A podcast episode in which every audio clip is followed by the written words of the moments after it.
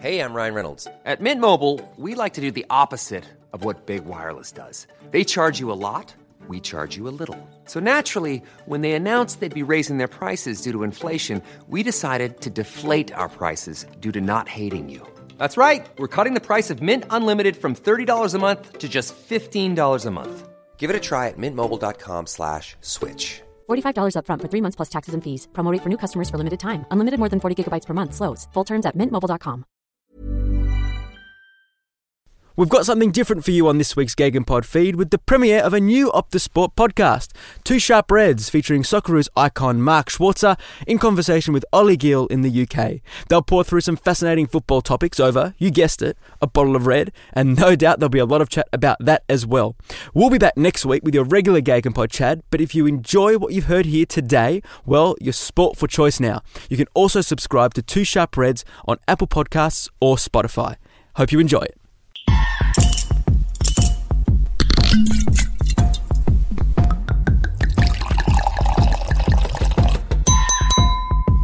Well, I think we've decanted for long enough. It's time to sit back and enjoy Two Sharp Reds with Mark Schwarzer and Ollie Geale. Yes, you're listening to the Two Sharp Reds, thanks to Optus Sport. And once we've decorked and decanted, myself, Ollie Geale, and of course Australia's third favourite son, Mark Schwarzer, will launch into a bottle of sharp red wine. Over the next 30 minutes or so, we do aim to share our love of the Burgundy grape while dissecting all that the Premier League has to offer. Mark, welcome to the first episode of the Two Sharp Reds. I'm sure you loved that intro. Yeah, mate. Listen, I, I'm not happy already. We, we've just started, and you call me third best son. Well, what is that? But uh, who's above you? Hugh Jackman and Bert Newton. Well, y- listen, you're digging a bigger hole, mate. I tell you what, unbelievable. I can't believe it. You I, love I'm it. devastated. right. well, have a glass of your, uh, have a sip of your, your red. I'll get you through. Cheers. Now, I've briefly outlined it in the introduction there, but the two sharp reds, um, as I, I mentioned over the course of, of every episode, we will be trying a red wine and talk talking not only about football, which is our, our main love, but our second main love, which is red wine. So I suppose just to give everyone a little bit of context as to, to why we're doing this. Why, why are we doing this, Mark? Well, some would say it's just a reason to get together, open Sure. up a bottle of red wine, and talk about football and just blabber on. And, Yeah. and partly that is the case, isn't it? Let's be honest. So I will add as well, by the end of the episode, uh, ideally we would like to try and compare the bottle of wine that we've just had to a past or present player. So this, of course, Mark, can be used with uh, emotions, smells, um, anything that um, you might think of. You, you might get flavours at the, the, the back of your tongue, the, the front of your tongue, and, and anything you might be able to compare to a player. Yep, that's the, definitely the plan. And uh, I think as we go on, we will obviously explore different types of wine, Yeah. Different flavors, and I'm sure we'll get through a lot of players. yourself as a wine drinker, many people know you uh, as a footballer, and of course the the work you do with with Optus Sport. But you, why wine? Is it is it just red wine? Is it is it all types of wine, or is it you know wh- what is it in particular that draws you to the Burgundy grape? Uh, well, I'm actually, yeah, I'm a red wine, definitely. I'm a red, red wine fan, lover. Um, what drew me to it? I think it was a case of, first and foremost, as an ex-professional athlete, it was the, the fewer calories. Yep. The carbohydrates, obviously, if you compare it with beer, is very minimal. Um, obviously higher in sugar. However, it was just something that I would rather drink to enjoy rather than drink volumes of it. And uh, it was about the different tastes, the different different feelings that you have in your mouth. Um, and it was uh, a great way, a point of conversation. So you, you you were able to sit down, have a couple of glasses of wine, and the conversation flows more. And firstly, it's about your different feelings because of the wine, but also, uh, I think it was the relaxed environment that, that, that wine puts me into. Obviously, I mean, I- I've grown up. I've spent 18 years in Australia. I'm only very new um, to England, so I've been lucky enough to, to grow up with Australian wines around me. But of course, you left at a time. Uh, how old were you when you went to Germany? You I, wa- I was 21 years old. so- 21. So you would say that's almost the time that you would start exploring with, with you know, really exploring what your taste buds like and want. But going to Germany, I can't imagine there would be a gigantic wine culture. Uh, white wine. Yeah, so Riesling is massive. Um, and then I moved, I was in Dresden to begin with. So in in uh, Sachsen, which is in the east part of Germany, and I moved to the west side in Rhineland-Pfalz, which is a very big wine. Say that again, sorry? Rhineland-Pfalz. You've made that up, but yep. No, continue. I haven't. And it's and it's uh, it's a real wine area, so it's uh, a lot, a lot of white wine, Riesling. Not that I was a fan of it, but often we drive through the, the, the countryside and there'll be people selling their own wine on the side of the street. So um, Germany's very well known for it, um, but in terms of actual red wine, no, not not so. Um, but there, there are there are new world wines, uh, you know, evolving, and Austria is one of them as well. So I do don't I don't mind a Pinot Noir that comes out of Austria as well. So Now, uh, one thing that, that I have picked up on since we've been uh, getting to know each other is you, you're quite loyal to the country that we might be in. So I'm still very loyal to Australia. So no matter where I am, if there's a Barossa Valley, a McLaren Vale, or a Margaret River, I, I tend to just naturally gravitate towards one of those wines. Have you got a favourite sort of continent at least, or or country, or or does it literally just depend on if you're in Spain, you'll have a Spanish wine, France, you have a it- it wine? is actually. So if I go to Spain, I love drinking Spanish wine, and I, what I actually love doing, I love going to a supermarket and buying not the cheapest red wine, but a very very affordable red wine, as I do in in, in uh, France, like we did it during the Women's World Cup. Yeah. We found ourselves going to supermarkets and buying the most almost the, the most reasonably priced bottle of wine and saying, okay, let's see how cheap a bottle of wine we can get that is actually a very good quality wine, and you'd be amazed at how little you can pay. Cheers. You've just gone straight in there. no, I, no, I I'll, go, I'll go for a sniff. I you- sniffed. Did you? Mm. Yeah, but not with your tongue in there. Not- mate. Oh, early thoughts. Oh, it's in your face. Yeah, that That's that's really really in your face, really strong. Okay. incredibly strong. And in fact, it actually originated from Germany in the 15th century. Did it? So maybe maybe this is this is you. Yeah, This no, is the no, Schwarzer wine, It's not it? me. No, no, no, because that is in your face. I'm not in your face. Mm. Yeah, I suppose one of the major topics I believe in the Premier League so far this season is what is going on with Tottenham Hotspur. Uh, it's a season where we would have liked to have seen them go one better from what they tried to almost achieve in the Champions League, push up that table just a little bit more, but they're slipping. they are. Um, the inconsistency that they've shown so far this season has been quite remarkable. When you look at last season, you look at the progression they've had under Mauricio Pochettino. It's been, you know, it's been wonderful to see, and you know the the accolades have been coming thick and fast, and everyone just seems very happy and content. Fast forward to this season, and it just seems like a different a different place. But why? Because for mine, you, you look at the team and it's not really changed. No, I, I, suppose you'd say. I, I think there's a couple of key, key key issues here. Firstly, it's you've got three players, key players, who are coming out of contract in uh, Christian Eriksen, Jan Vertonghen, and um, Toby Alderweireld. Yep. And I mean, I know that Toby, Toby has been going on for a while now, and they've re, you know, they, they obviously extended his contract for another year last season. Um, had a buyout clause, no one took up on it. But I think add to that Vertonghen, add that Eriksen to it. Eriksen in the summer saying he wants to leave. Um, saying it in a press conference with the Danish national team is never a good thing. Players do it all the time. You go away in the national team, you think, you don't even think, they know what they're doing. There's no doubt about it at all. But they go, right, okay, I'm going to say it.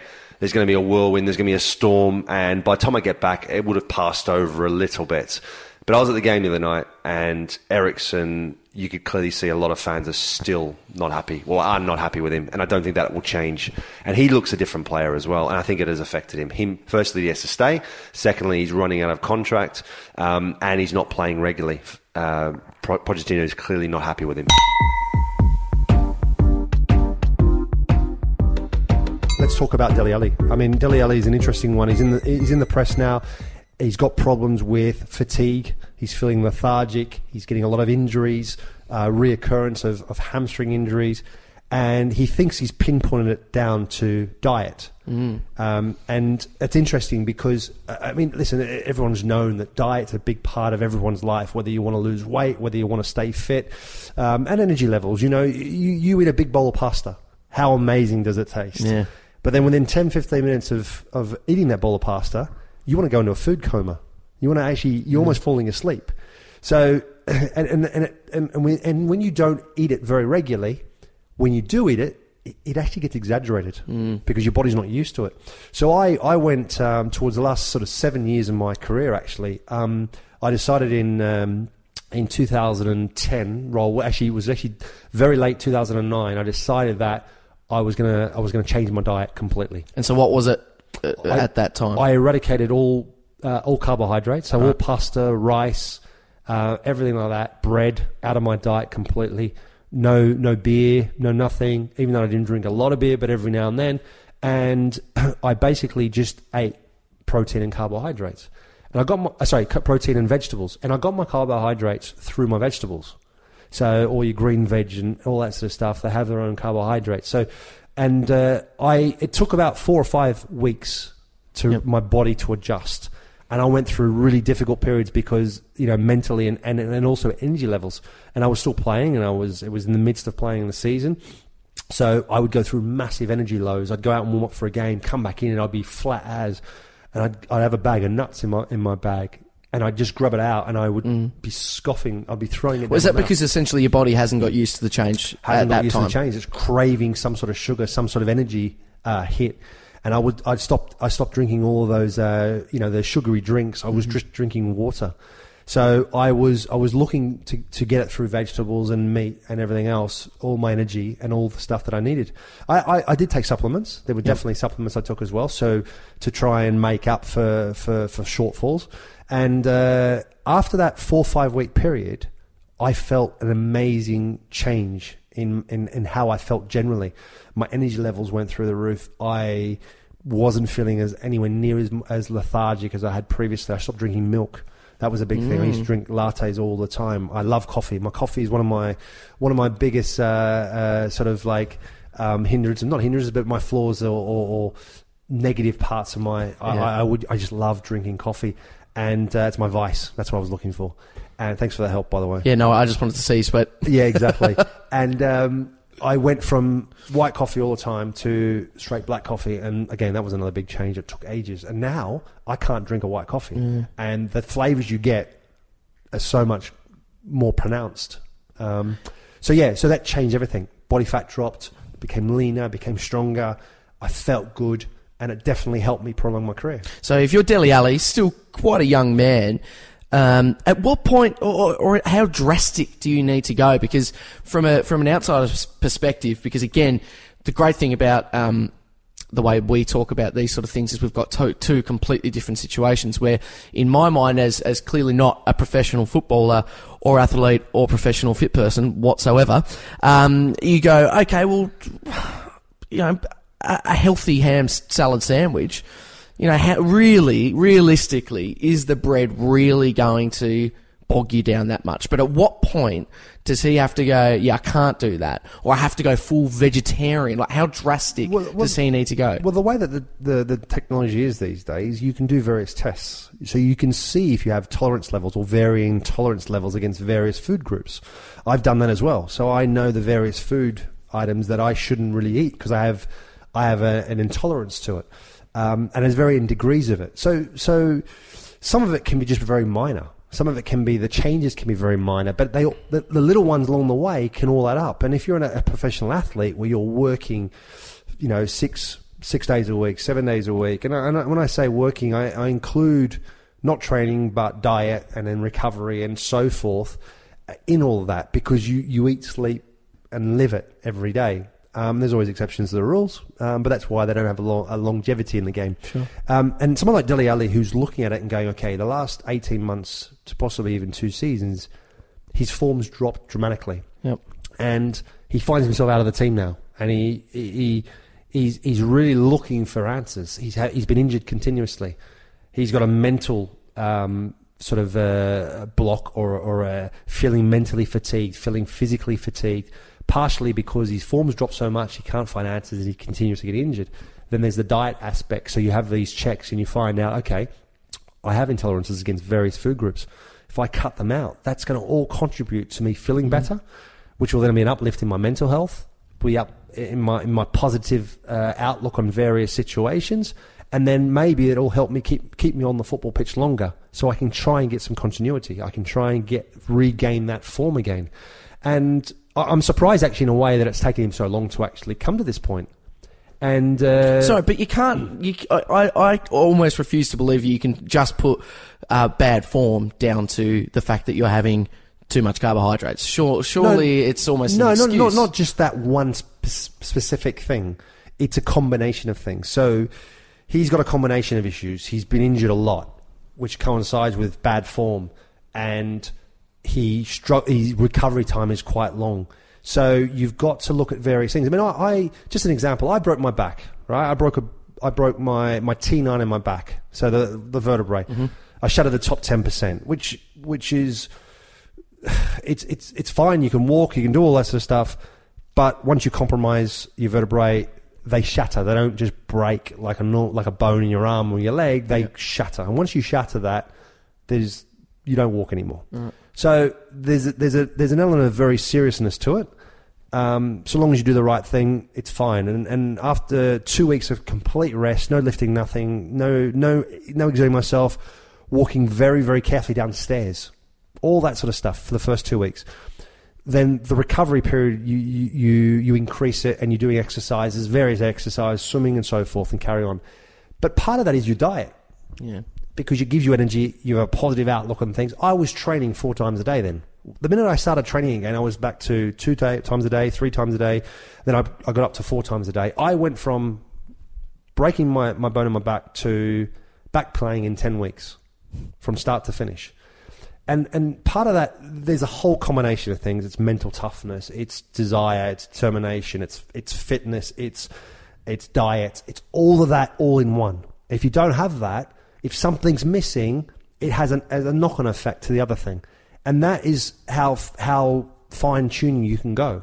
And someone like Dele Alli, he's at a point where he has to break it down to the littlest elements because he gets one thing right, he turns one thing around, it could potentially unlock the rest and help the others fall into a line. Have you ever sort of thought about going down the vegetarian or vegan route? Because, say, for example, like a Hector Bellerin's been quite open with his um, uh, transition into being uh, not just vegetarian but vegan, and he's obviously Chris coming- Smalling's another one at Chris Manchester Smalling, United, yeah, or is that exactly. Roma now? Um, and and hearing someone like a Hector Bellerin talk about the fact that obviously he's just had a um, well coming back from a, a pretty horrendous knee injury, but he felt like his recovery was it felt better, it felt easier. Do you see being vegan as an option for, for professional players? I, I think it's uh, it's definitely an option. Why not? Um, and it's you've got to be mentally really strong because the change is very significant at the beginning, and that's the biggest challenge over the course of however many weeks. So, like I said before, for me it was like a four or five week period of my body adapting from not eating carbohydrates, restricting the amount of gluten I ate, very little gluten um, you know, uh, dairy. I ate very little dairy, so I cut so much out of my diet, and I went from one day to the next. So I went extreme. Some people would phase in and out, phase stuff out as they go along, but I went, nah, I'm, I'm going to do it. I'm going to do it all in one go, and I'm just going to get it over with and do it. And I maintained it for seven years. And the only reason I stopped was once I stopped playing football, and I thought, well, there's no point. I don't need to be extreme anymore. And uh, let's just try and let, let, us try and be moderate with the way I, I live my life, and that's why I'm still trying to find balance Sure. in my life post football. Is that, is that a gen- I mean, uh, clearly it, it must be a genuine, maybe not concern's not the right word, but you would be thinking about that when you when you leave a professional career in being fit. It's You know, challenge. It's a challenge. It Yeah. really is because you are so accustomed to training most days, and the levels at which you're training at are huge. I mean, I the last eighteen months I travelled four and a half hours round trip every day to, to Leicester from here, and I for various reasons begin at the beginning I I, I rented an apartment in Leicester actually for the entire period I was there, and I stayed up there for the first probably two months quite quite frequently, probably three days a week. Then then uh, I had a big falling out with Nigel Pearson, the manager at the time, and uh, my head completely went. And I went, you know what? I'm not going to spend any more time up here than I need to. I'm not playing. The manager's lied to me. I've come up here, and I'm not going to stay here as long as. I. Hey, I'm Ryan Reynolds. Recently, I asked Mint Mobile's legal team if big wireless companies are allowed to raise prices due to inflation. They said yes. And then when I asked if raising prices technically violates those onerous two year contracts, they said, What the f are you talking about, you insane Hollywood ass? F- So to recap, we're cutting the price of Mint Unlimited from $30 a month to just $15 a month. Give it a try at mintmobile.com slash switch. $45 upfront for three months plus taxes and fees. Promo for new customers for limited time. Unlimited more than 40 gigabytes per month. Slows. Full terms at mintmobile.com. as, as any any minute longer than I have to. So I was traveling. So basically, for about 13, 14 months, I was traveling back and forth every day, uh, or most days. The only time I'd stay up is if the day before a game, if the game was at a three o'clock kickoff the next day. If it was an eight o'clock kickoff the next night, I would still go home and travel up the day of the game. And you, you're we're living in London at I'm this living point. in yeah. London, yeah. So, eh, well, if you live centrally in London, to get to Leicester is an hour and five minutes on the train. But I live a little bit on the outskirts, so it's going into London, going out again, you know, and all that sort of stuff. So it was tough. So at the end of my career, I was actually mentally fatigued. Um, I wasn't physically fatigued; it was all mental. And I was leaving here. I was getting up at six o'clock every. Well, actually, I was getting up at five thirty in the morning, catching a six a.m. train, and I was home again by three thirty in the afternoon. But it was non-stop the whole Yeah. way. Bang, hit the ground running, train, gym, train again, on the straight off the pitch, showered, on the train, back home, and it was a challenge. So at the end of it, I was mentally shot. So for twelve months, I did no exercise whatsoever. I just shut off, and my wife kept trying to encourage me, "Come on, let's go for a run, let's do this," mm-hmm. and I'm like, "No, no, I just could not." And then once or twice, I went for a run, and then it hurts. Yeah. You know, when you don't train, it hurts. And I and, and I was I was losing a battle in my head. My my head was going, "Why are you hurting yourself? You don't need to. You don't get paid to run anymore. You don't get paid to be fit anymore. Mm. You don't need to do this. Just enjoy your life." And then I got to a point where I actually put on about 10, 12 kilograms, and I went, "Well, you're fat." Yeah. That's my own personal thing. You know, I was. So I'm uh, assuming this was pre-Optus Sport before we could see you on the screen. uh, no, it was during that period. I was, I was, because I went straight from finishing playing football to to then doing TV work, and I started to realise seeing yourself on TV, seeing how you looked, suits not fitting me anymore. I actually, funny enough, I went back to Australia and I went and I did a, an appearance with Optus Sport during the Confeds Cup semi final. Uh, so the final, third and fourth player from the final. And I saw myself, I, I, I had to dig out a suit that I'd worn years before. And I saw myself on TV and I went, wow, hmm. that suit is going in the bin. And I've got to lose weight. I've got to sort myself out. And that was the turning moment. So that was 12 months after I'd finished playing. So your diet during this time was No, I just went. I ate Literally whatever. anything. I ate whatever, drank whatever. I drank lots of beer. I I didn't drink lots of beer. I drank beer. Yeah. I ate whatever I wanted to eat. I binged on chocolate, biscuits. I did all the stuff that I wasn't doing for seven years. So I went the other extreme. And now I still am trying to find balance, but I'm nowhere near as extreme. Oh, I am, I'm enjoying this. I've got to say, I'm a real sucker, Mark, for um, South Australian wines. I spent a, a few years in Adelaide. Anything from the Barossa or McLaren Vale, I just tend to look at it and grab it. I don't need to know anything about it. Are you enjoying it? I am. Uh, listen, it's not normally the type of wine I would go for because it's so in your face, Right. it's so heavy, um, and I'm, I'm, I've got someone in mind.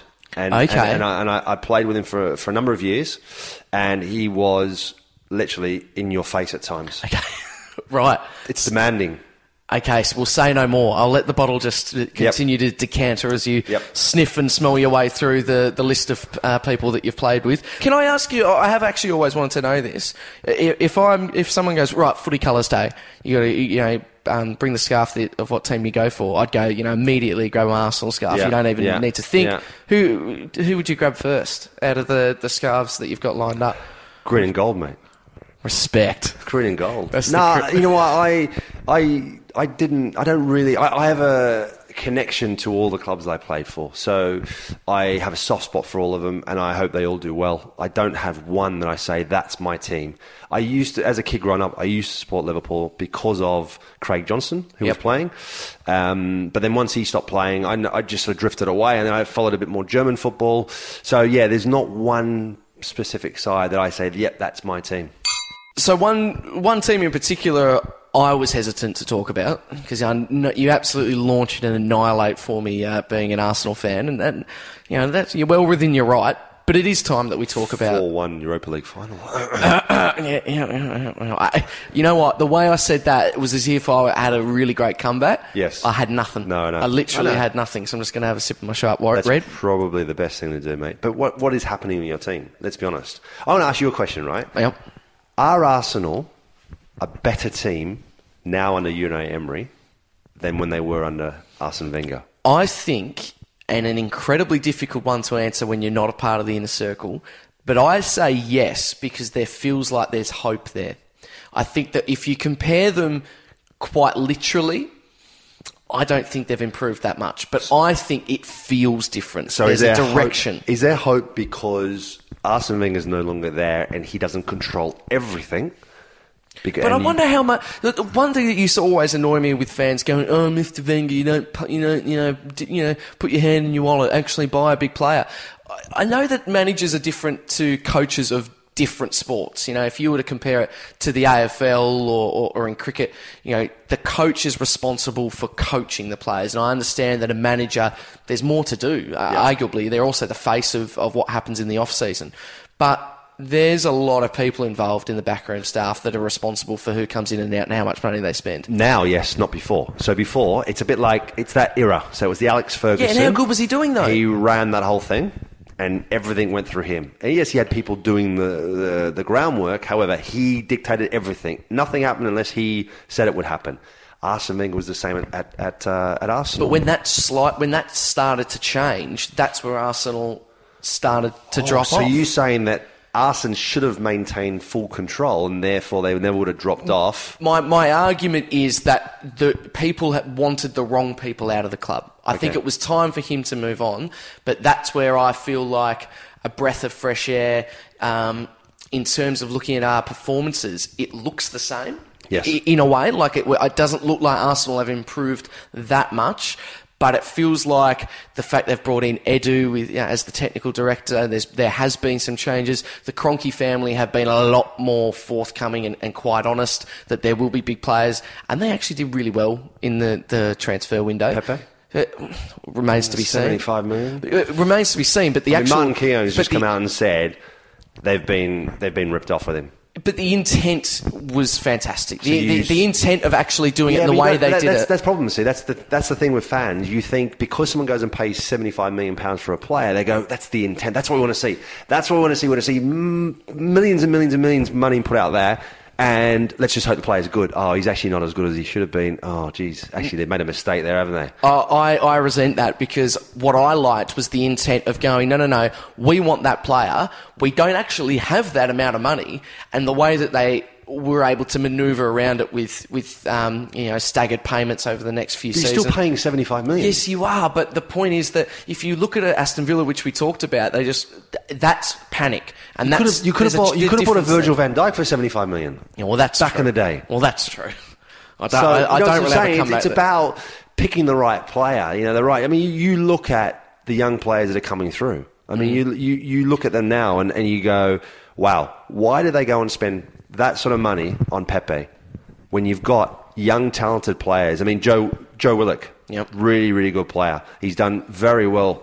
Saka, come on, come on, come on and play the other day. Play or played the other day. And Yeah, and, and, and the big talk was actually why go and spend seventy five million on Pepe when you've got Saka there? And Pepe's probably going to hinder Saka's development because he's not going to get enough game time. Well, he is at the moment, though. To be fair, Well, he has at the moment, but how long will that go for? yeah. Because of the pressure. When you pay £75 million for a player, and a club like Arsenal, who have had to go and find the money, Hmm. try and work out a way to try and sign the player, well, Kroenke is going to go say, in a second, you pushed and wanted this player so badly, we've done this, this, this, and that to get him, and now you're not even playing him?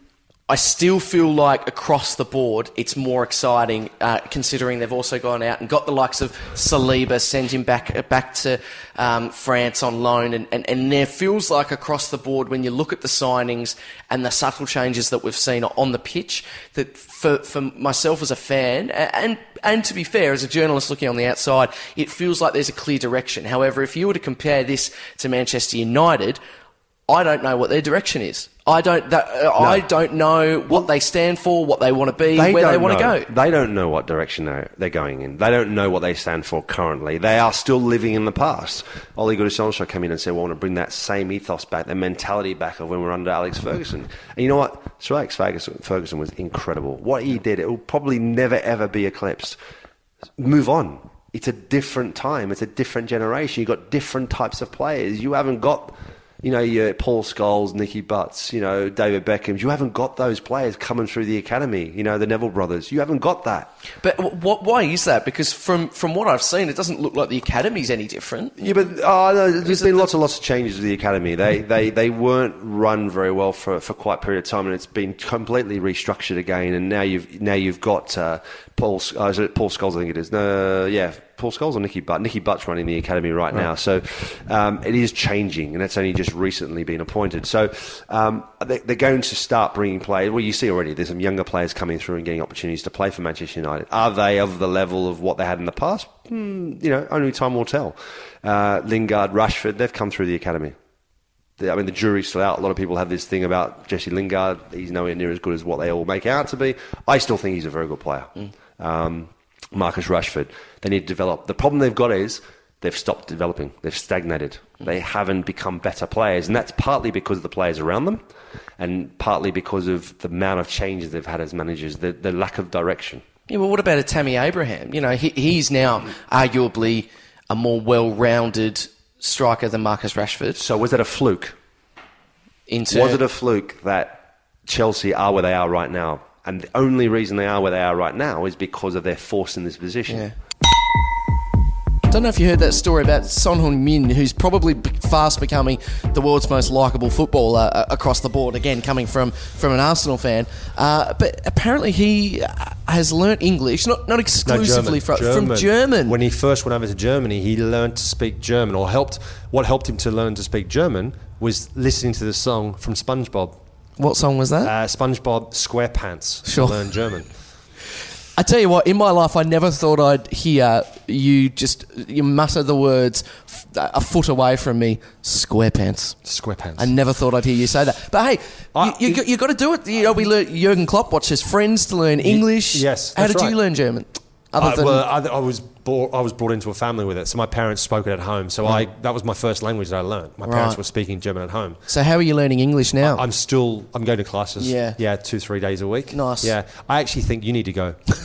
well, I speak. 'Cause I still speak Tasmanian. I don't understand a word you say. yeah, but you've lost a little bit of your. You massively lost your twang. Well, I've been here for 23 years, 24 Doesn't matter. years. Doesn't matter. Wait, mate, I tell you what, it won't be long. You'll Yeah. Lose yours as well.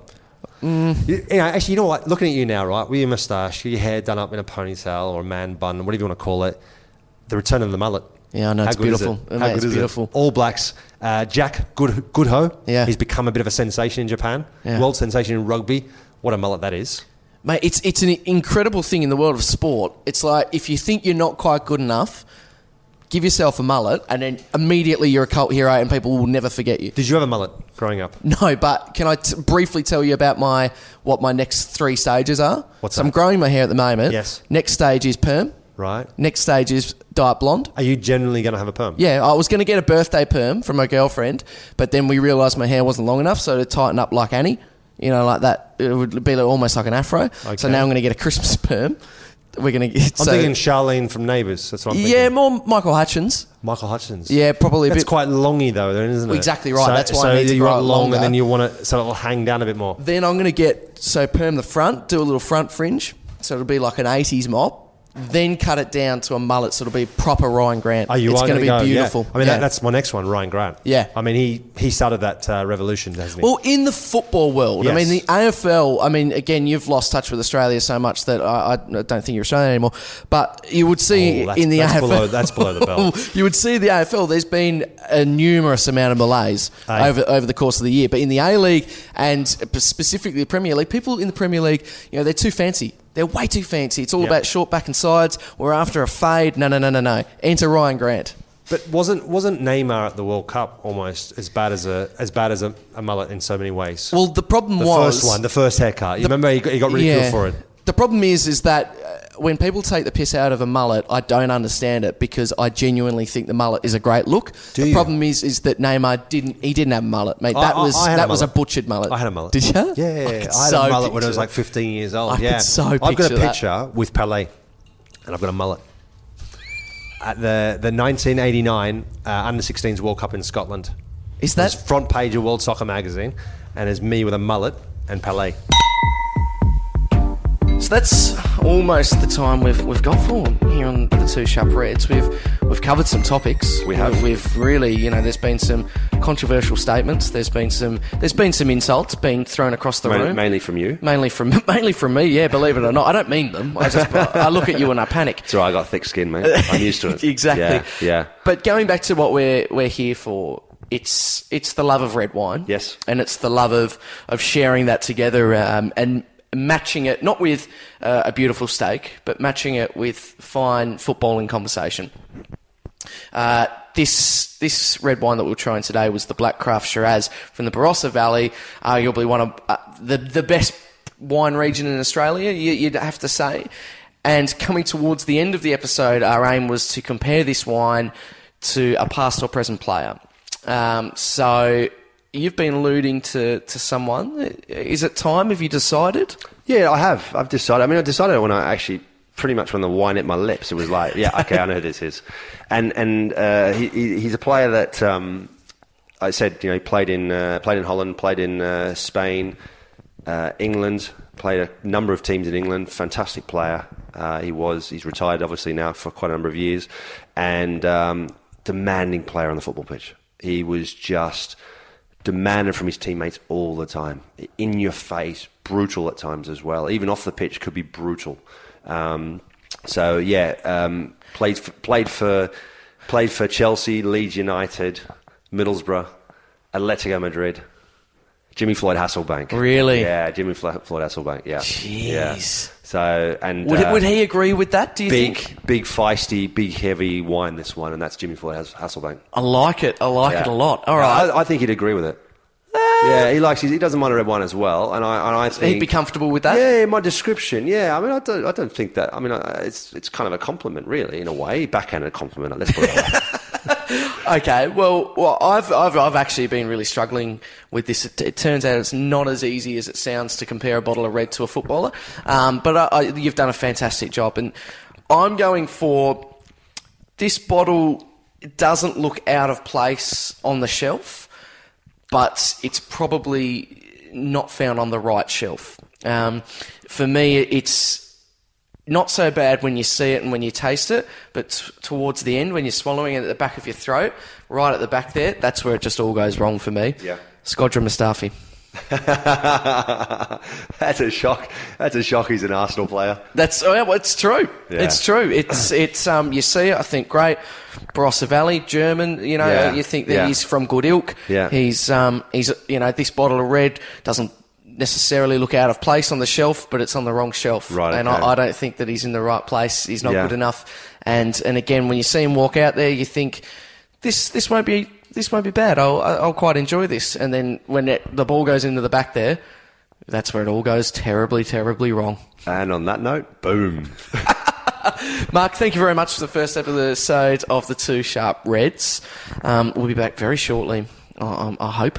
I hope so. I hope. Good fun. I enjoyed it, and, and it's a nice bottle of red wine. Really Beautiful bottle of red. Beautiful bottle of red. We're not, we're, you know, we're being critical, but in, in a playful way. Absolutely. Well, we're growing together, aren't we? We certainly are. We are getting there. Mark, thank you very much. That's been a pleasure. It's been an absolute pleasure. Of course, it's been yours. exactly right. Uh, it has. Um, but anyway, we will be back next week. We'll be trying a different bottle of wine. So please, if you've got any real suggestions, we've now done a, a French wine and an Australian wine. So send your messages in to Mark. It can be about football, about wine. Ask me about um, poorly grown moustaches and, and bad Az- Aztec shirts. Cheers.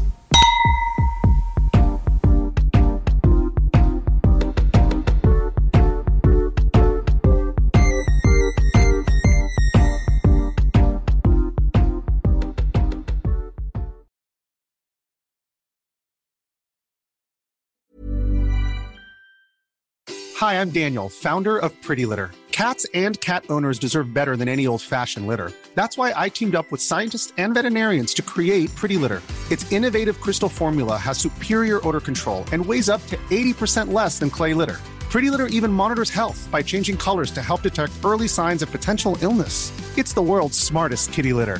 Go to prettylitter.com and use code ACAST for 20% off your first order and a free cat toy. Terms and conditions apply. See site for details.